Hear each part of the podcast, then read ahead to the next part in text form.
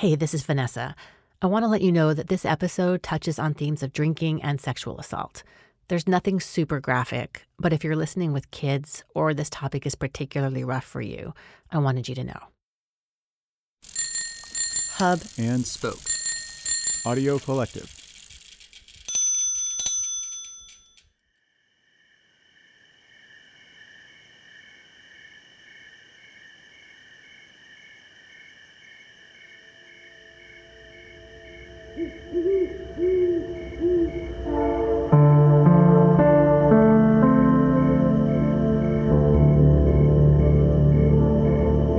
Listening to Nocturne. I'm Vanessa Lowe.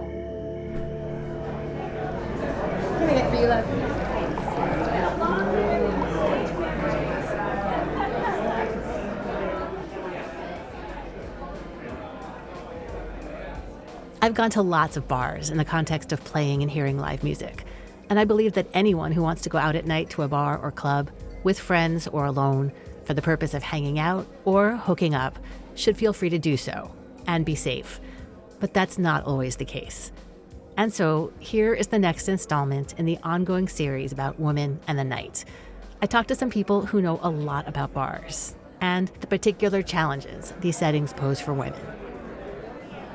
This is a silly question, but do you think women should be able to go to bars by themselves? Oh my gosh, of course, yes, definitely. I do. I definitely do. Yeah.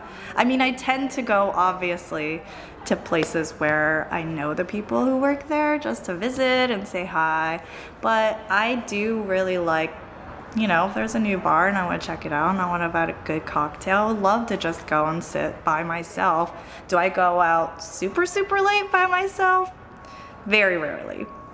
That's just because better safe than sorry. I would love to do that. That would be great if I could just do that. But yeah, I'm probably not going to do that too too often. That's Mindy. She's a manager at Club Mallard, a neighborhood bar in Albany, California. That's right near Berkeley. What do you see as particular challenges in the bar and club scene for women? I think it's just one, there's the basic kind of tension about being a woman in the world. and then there's the added kind of like it's in the evening, um, there's alcohol involved. So I think definitely as a woman, you don't want to think that you need to be more careful than a man, but I, I definitely think as a woman you need to be more careful than a man. If you're going out alone even to have a drink just even if it's at a bar that you know people just being more aware of your surroundings how much you're actually drinking those are all things i feel like you have to just be more cognizant of as a woman so people of all genders can be harassed and people of all genders can be harassers and at the same time we know that the vast majority of harassers are men, and the vast majority of people who get harassed are women and LGBTQ and gender non binary people. So I'm going to refer to them that way. My name is Lauren Taylor, and I'm the director of Safe Bars. Safe Bars came out of another organization that Lauren runs called Defend Yourself.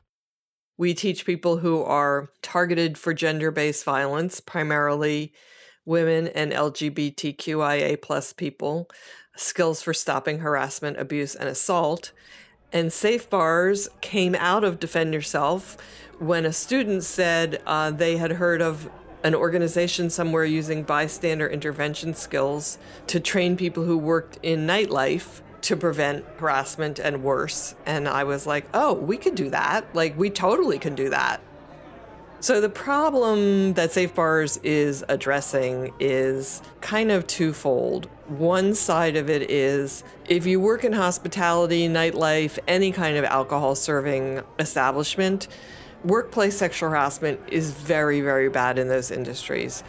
And the other side of the coin is what do patrons experience, right? What do guests experience when they go out for a night out? And, you know, I think you talk to pretty much any woman who's been in a bar and she can tell you about her sexual harassment experience. And having now, you know, spent a lot of time in bars doing trainings, and I, I say bars, but I mean that's shorthand for bars, restaurants, clubs, concert venues, and breweries. pretty much any woman can tell you her stories. I've heard many, many stories of really, really escalated extreme harassment. I've heard many, many stories of repeated ongoing harassment. Like I went out one night and I was hit on and touched when I didn't want to be, you know, three times, five times, whatever. The stories are are really angering and heartbreaking. We know that alcohol does not cause sexual assault, right? That the same people who will harass, abuse, and attack drunk will do it when they're sober. At the same time, we also know that alcohol is used in some ways to facilitate sexual assault. It's used as a weapon to incapacitate someone that they're targeting, and it's also used as an excuse to let the aggressor off the hook. Like, I didn't know what I was doing, I was drunk. A report from 2001 estimated that 25% of American women have experienced sexual assault, with half of those cases involving alcohol consumption by the perpetrator, victim, or both. This presents a unique set of challenges for women and other non male identifying people when going out to bars, clubs, and breweries at night. Of course, experienced bar professionals are well aware of this. My name is Summer Gerbing. Uh, we currently are sitting at the Ivy Room, which I own in Albany, California. I have been in this industry for think, over half my life now, about 20 years. And yeah, this is my thing. The Ivy Room is a music venue and bar also in Albany, California, right down the street from the Mallard. They're actually both on San Pablo Avenue, a wide, gritty street occupied by bars, restaurants, car repair shops, stuff like that. I started off when I was 16 in a cocktail lounge. I moved to San Francisco when I was 17 years old and worked for uh, a place in the Embarcadero for a little bit, and then um, started bartending at a place called Columbus Cafe in North Beach. Summer has worked at a ton of legendary bars and venues in the Bay Area. It's all been bartending management. What do you see as the challenges for women in, in bar spaces? When I'm behind that bar, I feel like I have control. When I do go out, which I don't go out that much anymore, but when I did go out prior to my twins being born, I felt a lot less safe for sure.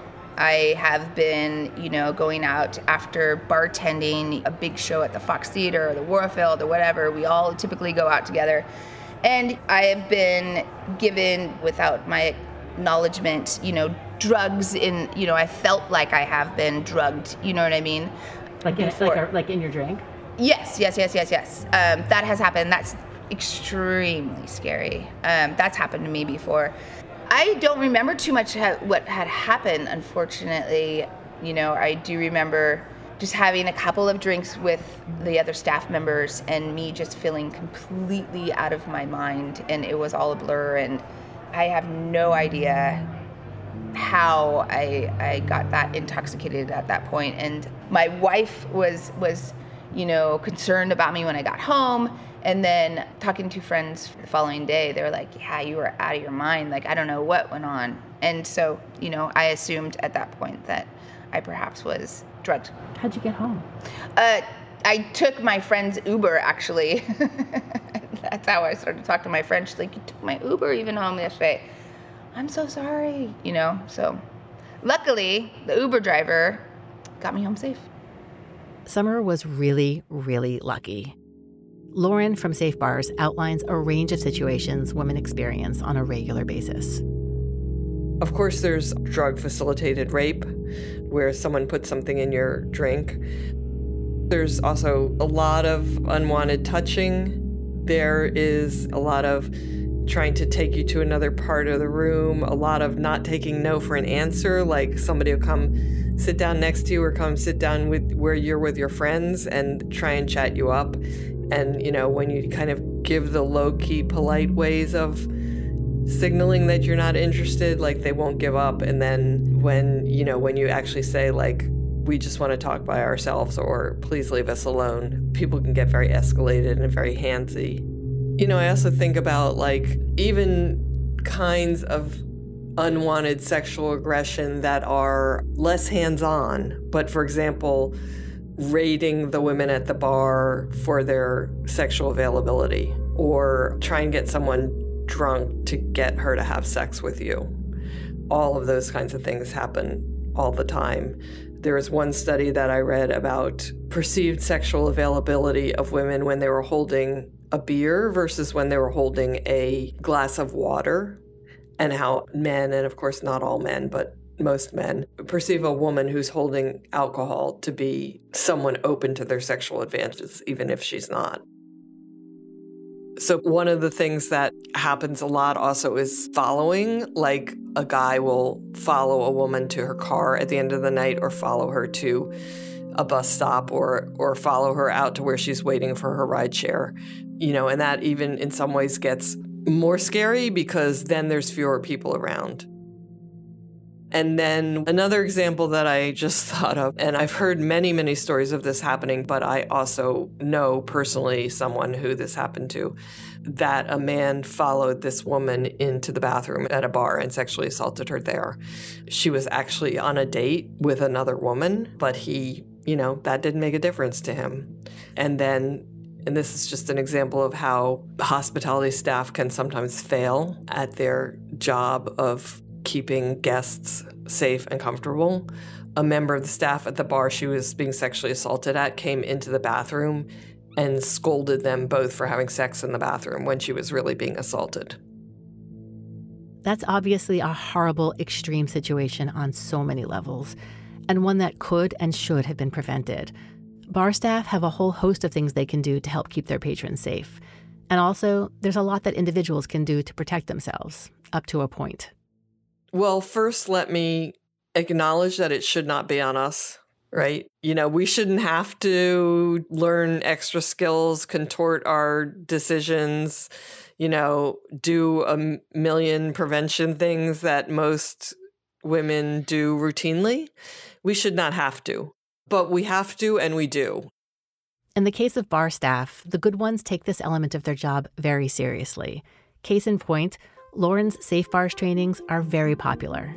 In DC, where we started, people started calling me and saying, like, all the other bars on my block are trained. You, can you train us too? And I, I was like, of course we can. We've probably trained 40 or 50 bars in DC, but we've also trained Safe Bars teams around the country. And so each one of them has trained numbers and numbers of, of local establishments that we try to track, but I don't really know how many trained safe bars there are.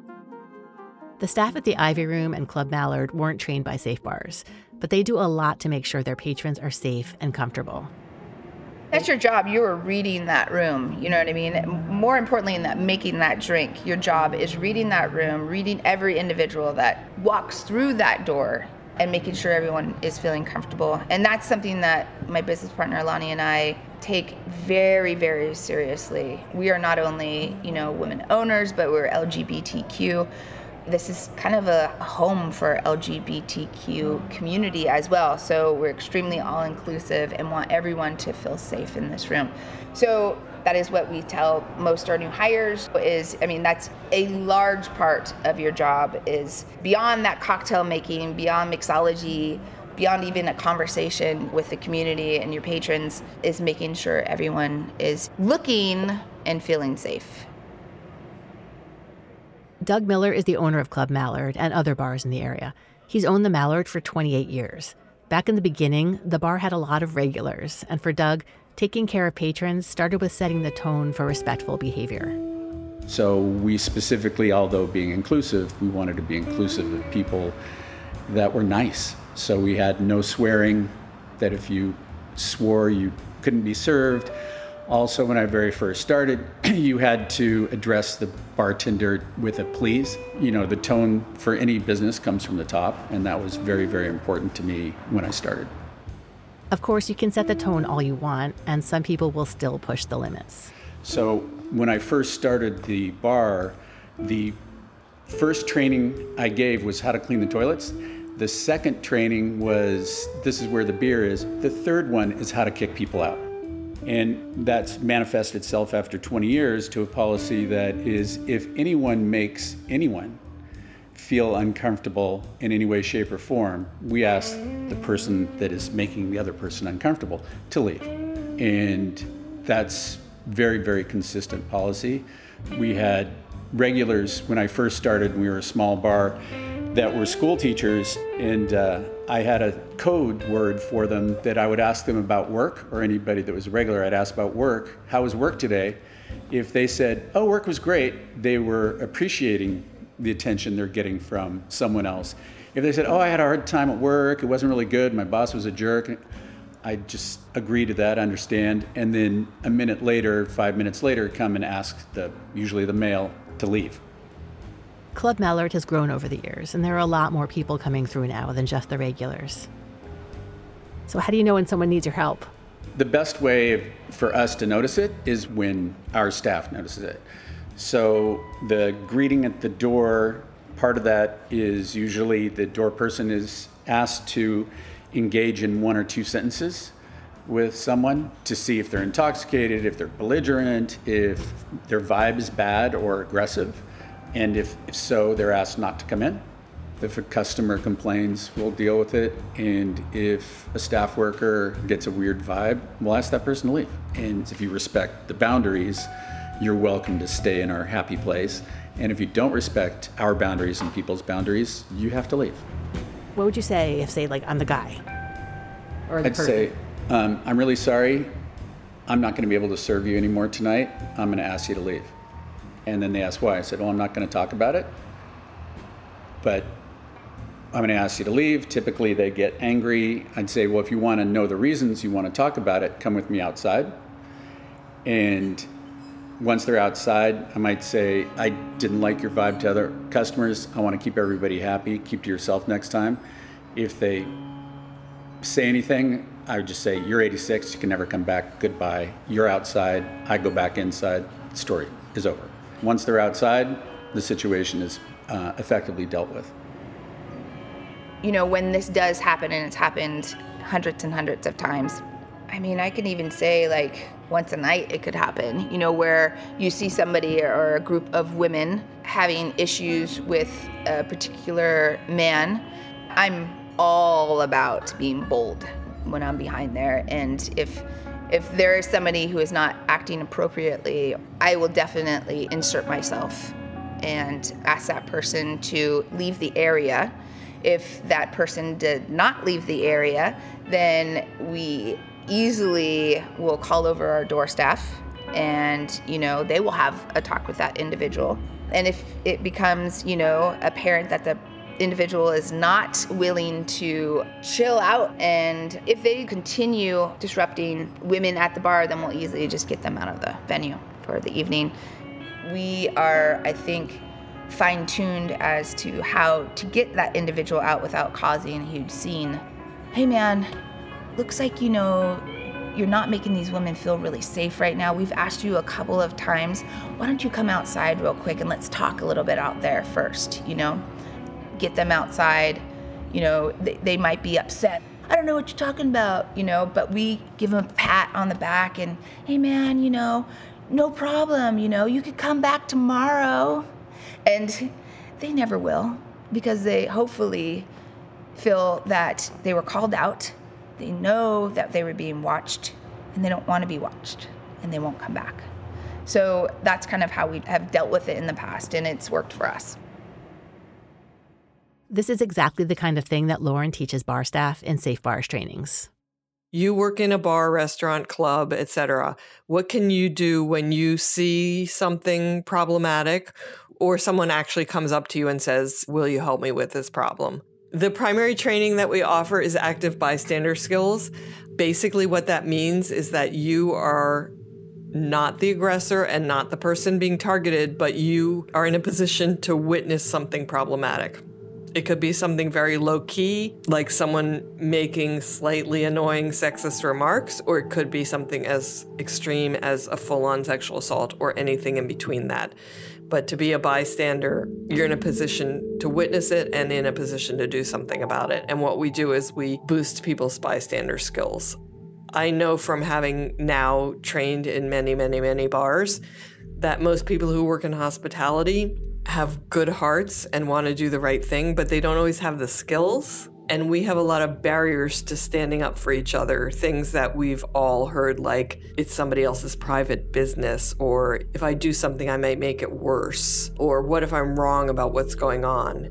And that's not just in bars, those are barriers that all of us have internalized. So our trainings are very interactive, participatory.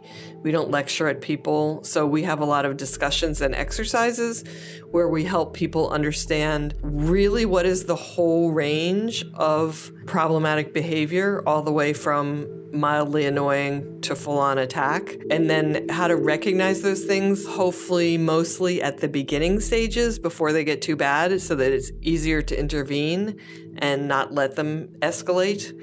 And then we share with people intervention skills and then they practice them. One of the things that I've found going into so many bars is that there are a lot of wonderful people in these places who are already doing a lot of good bystander type of things, but they may not have had a chance to share them with their coworkers. Some of the things that people do is just smart and fantastic and amazing. I always think about this one bartender who saw a guy at the bar kind of trying to chat up a woman at the bar, and her facial expression and her body language was saying she wasn't interested, but the guy at the bar was not taking the message. And so the bartender like took the guy's drink and moved it like 3 seats down and said, "You're sitting here now. You know why." Like, very simple, very low key. A lot of people think that to do a bystander intervention, you have to, you know, come in with your cape like a superhero. You have to be willing to get into a fight. You have to be willing to, like, go on a long educational screed about systems of oppression or whatever. And I love that intervention because it's so low key and yet so direct and effective. And I think about now, this is not one I heard directly from the person, but that I saw on social media not that long ago, where a bartender handed their phone to a patron who was sitting at the bar and said, Oh, I really want to show you a picture of my dog or my sister's dog or something like that.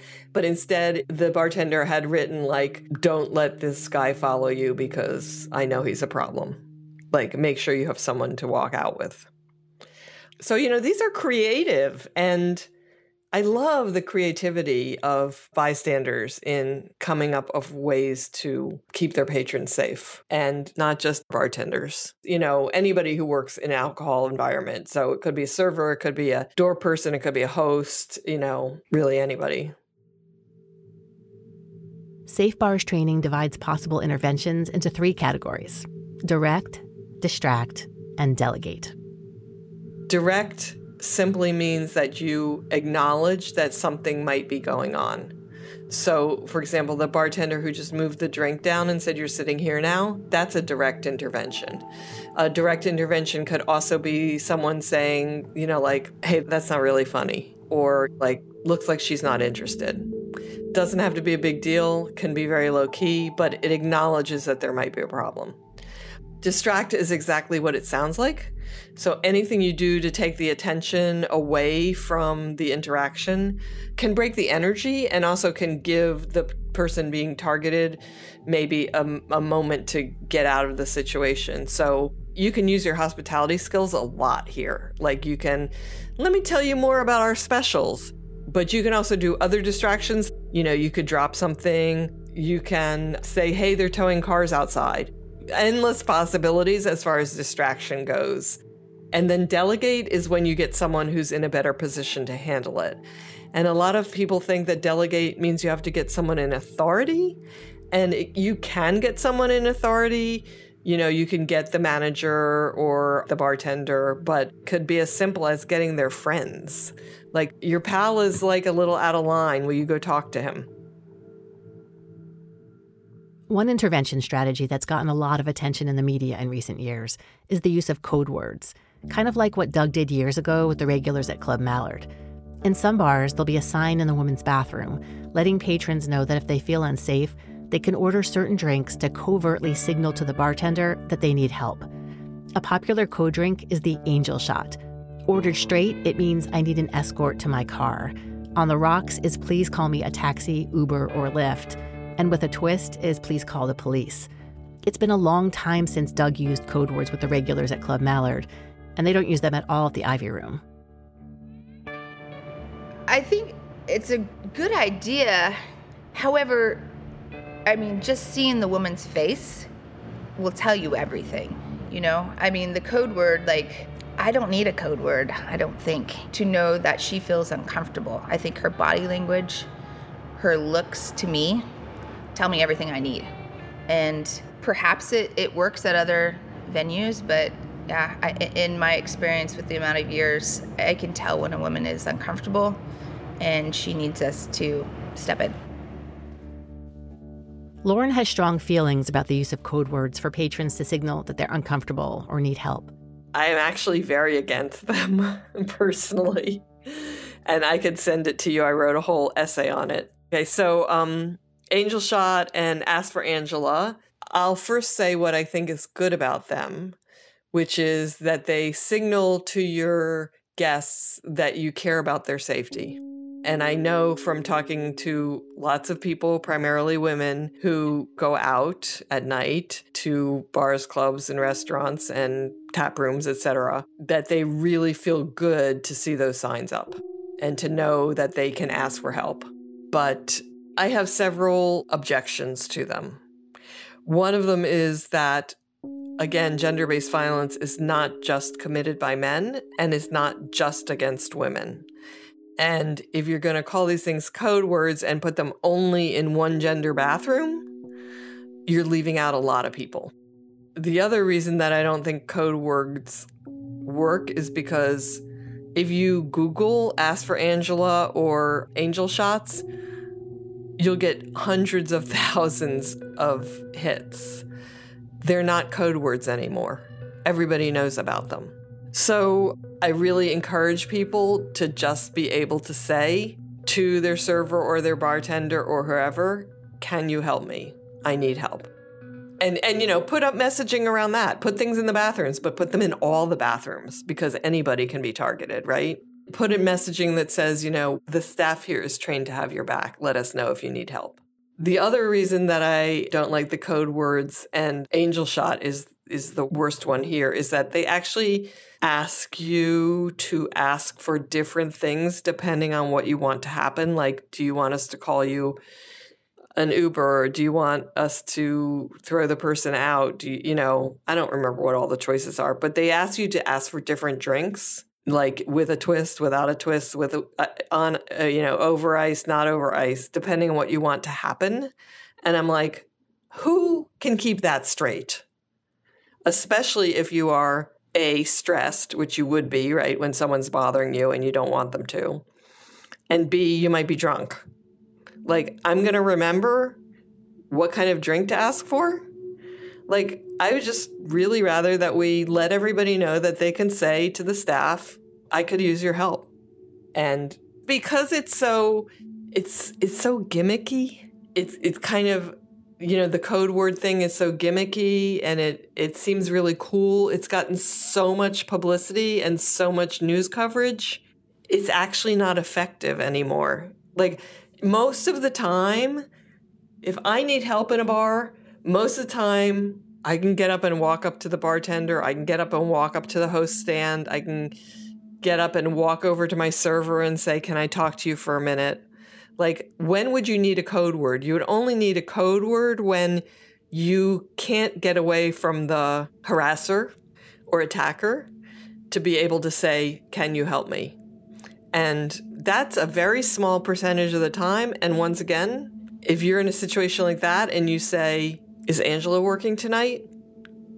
Chances are pretty darn good they know what that means. There's a popular wisdom for women that if you don't want to be harassed at a bar, don't go to one. And certainly don't go by yourself. Summer thinks that's missing the point. I absolutely think a woman should be able to go to the bar by herself. I just hope that if there's anything I could tell myself 20 years ago, would be to watch how much you're drinking and try not to have the full guards down at that point. It sucks to have to say this, but there's another important thing one can do to stay safe, besides not drinking too much. Don't leave your drink. Number one thing. Um, because Somebody might spike it.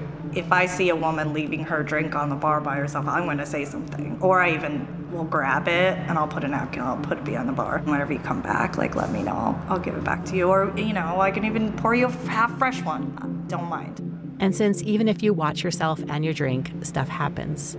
I mean, these days, yeah, I would probably think about what's the parking situation? Are you gonna Lyft or Uber? Maybe let a friend know where you're going, or you're gonna be out by yourself. Is someone expecting you at the end of the night, or just checking and be like, got home safe? And then just, you know, being aware of, of your surroundings when you walk in, who's in there with you. I actually would also, I like sitting at the bar because then the bartender and you chat and like there's uh, at least an immediate ally if you kind of need some support.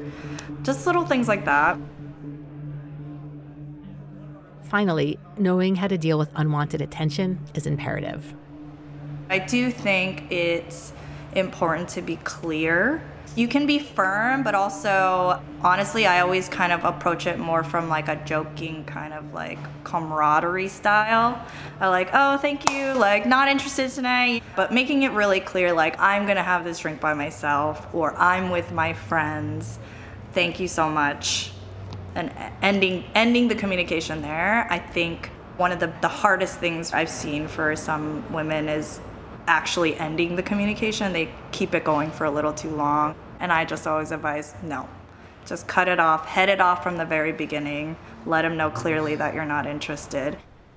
Assertiveness and boundary setting are where all safety starts. And then we also teach physical skills for worst case scenario. But you can get out of most things, interrupt most things, stop most things from happening with relatively low key verbal skills, like just being able to say, please leave me alone. I said, leave me alone. You need to leave me alone. Leave now. You know, having that range in your toolbox and then, you know, feeling okay about asking for help. But I think the most important thing is is to watch the amount of, of drinks you have. And there could have been many situations that I could have had horrible experiences due to my overconsumption of alcohol. And I will do my very best to raise my two boys to watch out for themselves and, and you know, of course, young women out there. And if they see anything funky going on out there, if they see something that their gut is telling them this is not right, you know, to approach that situation and try to help that woman in need. Which brings us to the overall cultural problem and solution. I think that we need three things, okay? I think of it as a triangle. One point of the triangle is the aggressors, who are overwhelmingly men. We need to change the way men are raised. We need to change how people perceive masculinity and what makes a strong man. We need to change all of those things. Another point of the triangle is the people who are targeted for gender based violence. And we do need to empower those people to stand up for ourselves, right? Because we are mostly taught that we shouldn't do that. And then the third point of the triangle is the bystander, uh, which is the person witnessing the interaction. And even though in sexual assault itself, there's very rarely a witness, there is always a witness to some surrounding behavior, which is like listening to the way your coworker talks about women or watching the way your brother treats his dates. So even if there's not a witness in the moment that the actual violation is occurring, there's always a bystander at some point. And I believe we need to work at all three of those points of the triangle. We need to change the definitions of masculinity. We need to change how boys are raised. We need to start having men hold other men accountable. You know, even if just by saying, that's not cool, dude, right?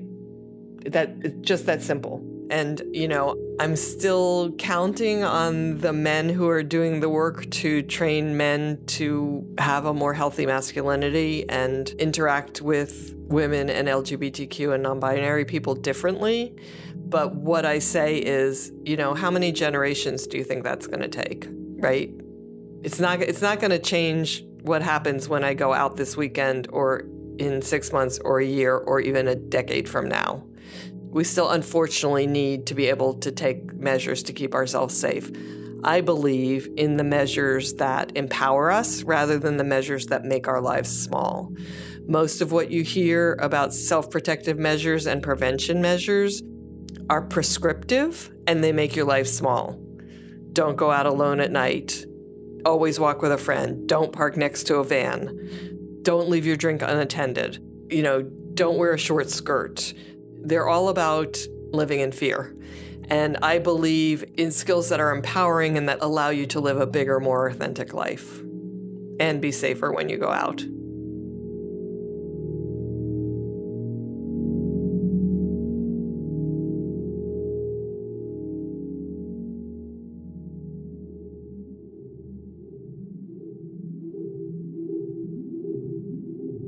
You've been listening to Nocturne. I'm Vanessa Lowe. Nocturne is produced by me and was created by myself and Kent Sparling, who also composed the theme music. Thank you to everyone who supports the show on Patreon and PayPal.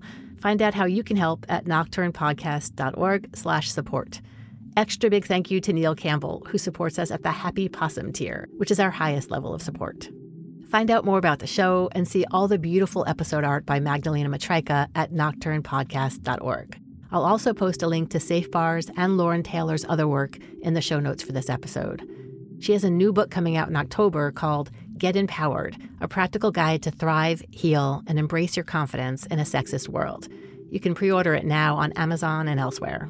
Nocturne is a proud member of Hub and Spoke Audio Collective, a group of smart, well crafted, independent podcasts.